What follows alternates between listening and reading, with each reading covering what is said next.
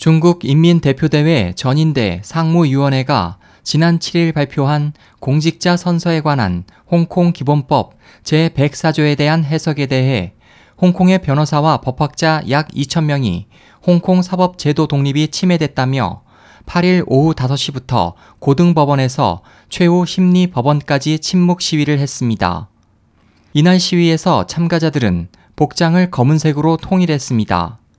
이들은 시위 행진의 최종 목적지인 최후 심리 법원 앞에서 약 3분간 묵념을 하고 중국 당국의 홍콩 자치에 대한 간섭에 강한 불만을 표시했습니다.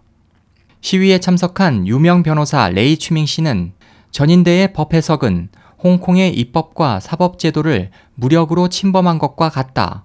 전인대는 홍콩 기본법을 해석할 권리가 있지만 선서 및 성명에 관한 조례 등 홍콩의 법령을 해석할 권리는 없다고 강조했습니다.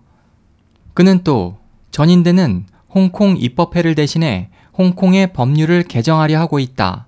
이는 사상 최악의 해석으로 우리의 법치를 완전히 유린했다고 비난했습니다.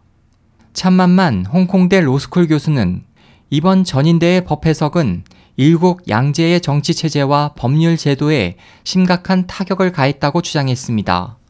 그는 전인대 상임위원회와 같은 정치기관이 마음대로 사법기관의 심리 방법을 지시하고 또 심리 중인 안건을 좌우하려 하는 것은 우리의 법치제도에 큰 충격이 되었다고 지적했습니다. 한편 영국 외교부는 1997년 홍콩 주권이 중국에 반환된 이후 중국이 실시한 홍콩의 법률과 정치 제도에 대한 간섭 중에서 이번이 최악이라고 강하게 비판했습니다. 미 국무부 마크 토너 대변인도 7일 기자회견에서 전인대의 법 해석에 대해 유감을 표하고 고도의 자치와 법치하에 있는 개방적인 사회는 향후 홍콩의 번영에 매우 중요하다고 지적했습니다. SOH 희망지성 국제방송 홍승일이었습니다.